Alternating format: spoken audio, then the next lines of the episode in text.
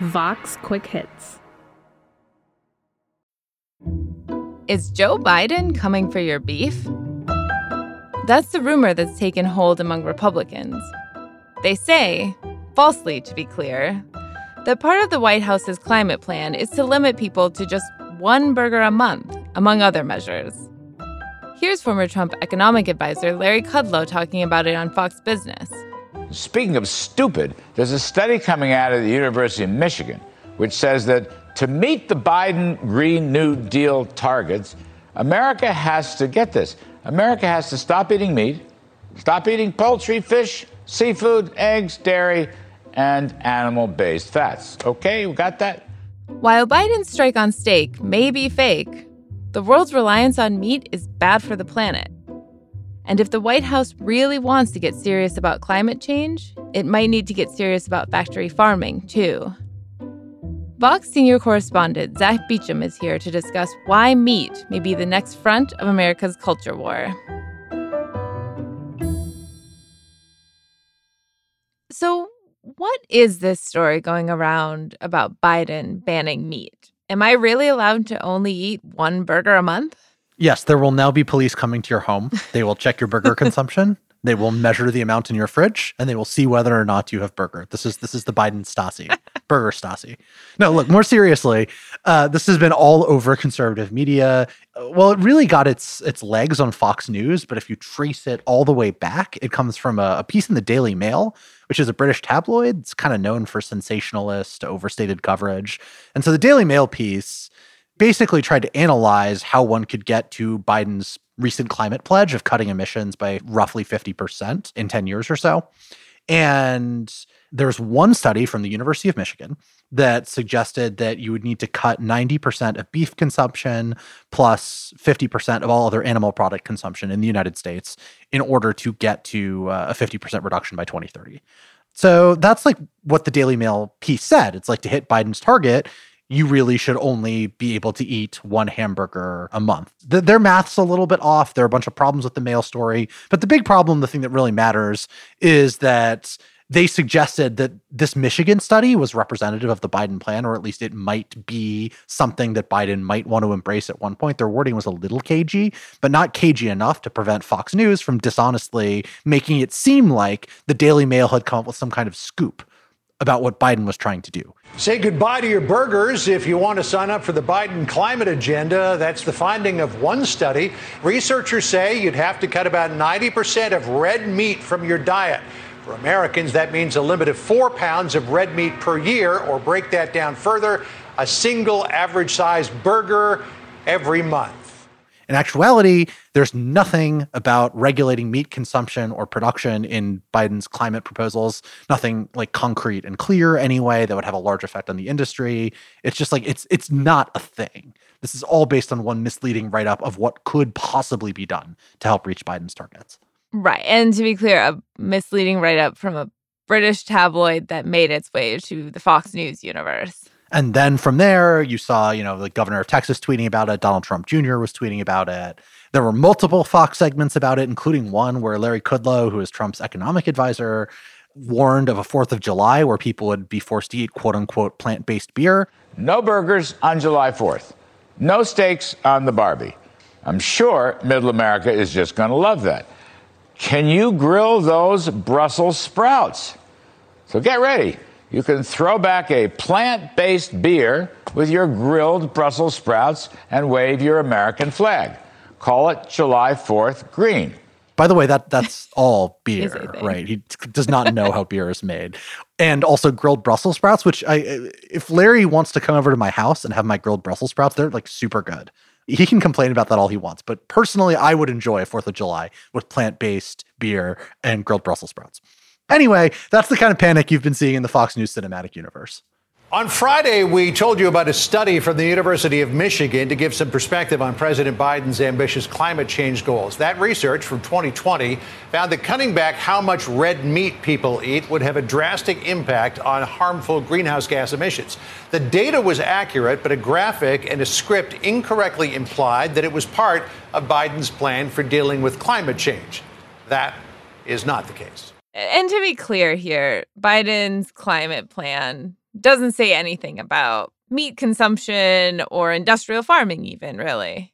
No, I mean, their climate policies at this point are a little bit disjointed. Like, I, I don't know what the comprehensive overarching structure of their climate policy will be. I know what the targets are because of the recent announcement during the International Climate Summit mm-hmm. that Biden was hosting recently but I don't know exactly what measures they're going to do in all different sectors of the economy to get there. There is no indication that they're going to pursue some kind of serious cutback of meat production. And and largely for the reasons why this panic has spread like wildfire on Fox News, right? People really like meat and proposals to stop people from eating meat would be extremely unpopular, probably unenforceable.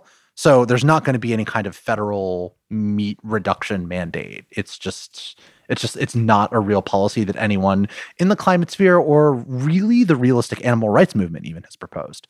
I guess my question then is okay, Joe Biden is not coming for your burger on the 4th of July. But should we be talking about meat consumption when we are talking about climate change? Should we be talking about industrial farming? Uh, yes. I think you can't really talk about climate change if you don't talk about those things seriously. And before I get into the reasons why, I just want to draw a clear distinction between the solutions that are proposed here. You can talk about reducing meat consumption without saying there's going to be some kind of ban on the production of meat or regulations on consumption levels. You can talk about introducing different ways of producing meat for example, lab grown meat is one of the most promising alternatives, or plant based things like Impossible Burger that taste a lot like meat. You can talk about uh, regulations on factory farming and waste runoff from factory farming. Ultimately, people need to be incentivized in some way by society more broadly to reduce buying their meat. If we don't reduce agricultural related emissions, then the target in the Paris Climate Accords of 1.5 degrees Celsius of warming, we can't hit that target. In the agricultural sector, a huge percentage of the emissions are related to meat production. There's just like, there's no way around this. The way we produce meat right now is unsustainable. Why is farming bad for the environment? Because I think to a lot of people, it seems like it would be good. Having a lot of animals is bad. Specifically, the kinds of animals like cows take up a lot of land. So you end up cutting down a lot of forests. That's one of the leading causes of deforestation in the Amazon is the Brazilian beef industry. The second is that the cows themselves, and this is like a little bit gross, they emit methane through burps, farts, and poops. And mm-hmm. like it, it sounds gross, but it's actually very, very serious. Methane is worse than carbon dioxide in climate change terms. And so when you have a lot of cows, they're creating all of this waste and the waste itself, by virtue just of the cows existing, is contributing to increased warming. So uh, those are two simple problems, right? Like deforestation, we need trees to prevent climate change, and just the sheer number of animals. And there are other more subtle ones.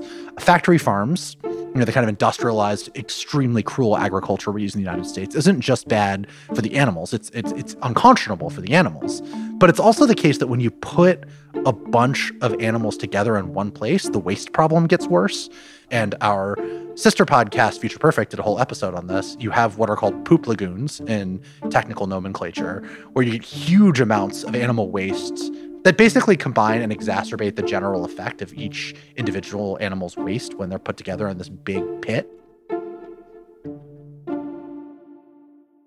So there are lots and lots of different ways that the meat industry, just sort of by virtue of what it is, causes climate change, right? Like if you give the animals a lot of land, that's a problem. If you concentrate them all in one place, one small, horrible penned in area, that's a problem. And if you just have a lot of animals, that's a problem.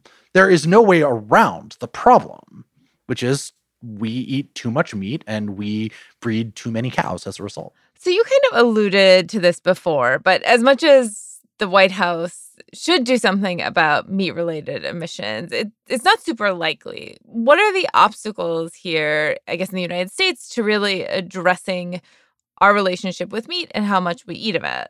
Yeah, look, the, the biggest problem is that people like to eat meat right? This is true in the United States. It's true pretty much everywhere on the planet. and there's no way that's going to change anytime in the near future. Um, so that's one big problem. Another one is that there are just a lot of political forces that are aligned against any kind of meat reduction effort. Right. So we have a Democrat in the White House. Democrats are the ones that take climate change seriously, but Republicans then have an incentive to demagogue basically any democratic policy. It's the way they've operated in the past few years. And meat is an especially powerful cudgel for them to wield against climate change policies because so many people eat meat and because it's especially resonant with Republican fears about the Democratic Party in, in two key respects, I think. The the general cultural own the libs side of the Republican Party is really invested in traditional ideals of what American society is like. That includes the associations between masculinity and meat production, you know, grilling on the 4th of July, that sort of thing. And it also includes the the image of the self-reliant farmer who made the American West. And these cultural images are really potent.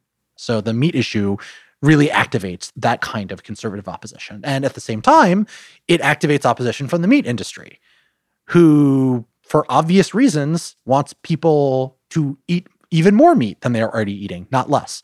So any effort to reduce American meat consumption will be met with both a, a significant level of cultural backlash and a well funded opposition from a very, very wealthy industry that has uh, basically an existential stake in the issue. I mean, I'm not a conservative. I'm, you know, consider myself fairly progressive, but like, I'm not a vegetarian. I'm not a vegan. I guess the question is like, for somebody like me looking at this, who's like, wait a minute, I can still have a burger, right? Like, what's kind of the answer there for people who maybe want to do better, but also every once in a while want to hit at McDonald's? The best answer, the one that makes the most sense to me, is that we can science our way out of this problem.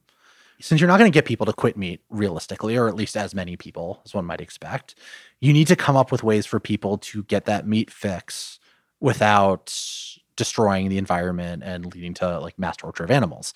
And lab grown meat strikes me as the best of these of the various different alternatives.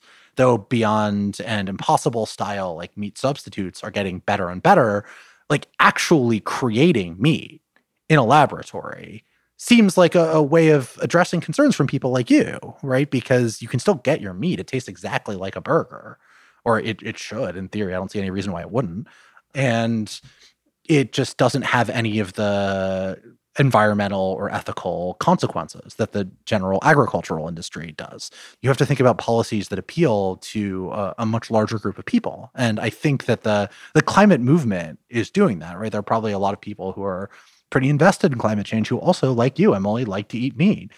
And so there are a lot of there's a lot of creative thinking around things like lab grown meat and around restructuring farming so the environmental impact isn't quite so severe.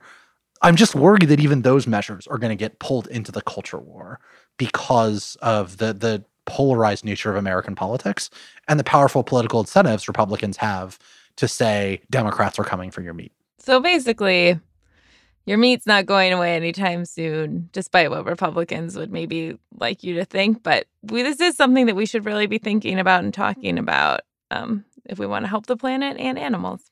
Yeah, you just have to think of different ways to get people satisfaction for this kind of protein. I I have given up trying to persuade everybody I know to stop eating meat because it would just make me obnoxious and would probably fail most of the time. Try to be a nice vegetarian. Well, thanks so much for being here and for uh, talking about this. This was a deeper one than I thought it was going to be. Thanks, Emily. I'm glad I could take Biden bans burgers and turn it into, uh, you know, something that's actually worth talking about. Yeah, cool. Thanks so much. Bye. Zach Beauchamp is a senior correspondent at Vox, and you can find him on Twitter at Zach Beauchamp. I'm Emily Stewart, and this is Tell Me More. Our producer is Sophie Lalonde. You can find more stories from Vox in the Vox Quick Hits feed wherever you get your podcasts. Let us know what you want to learn more about. Email us your questions at tellmemore at voxmedia.com.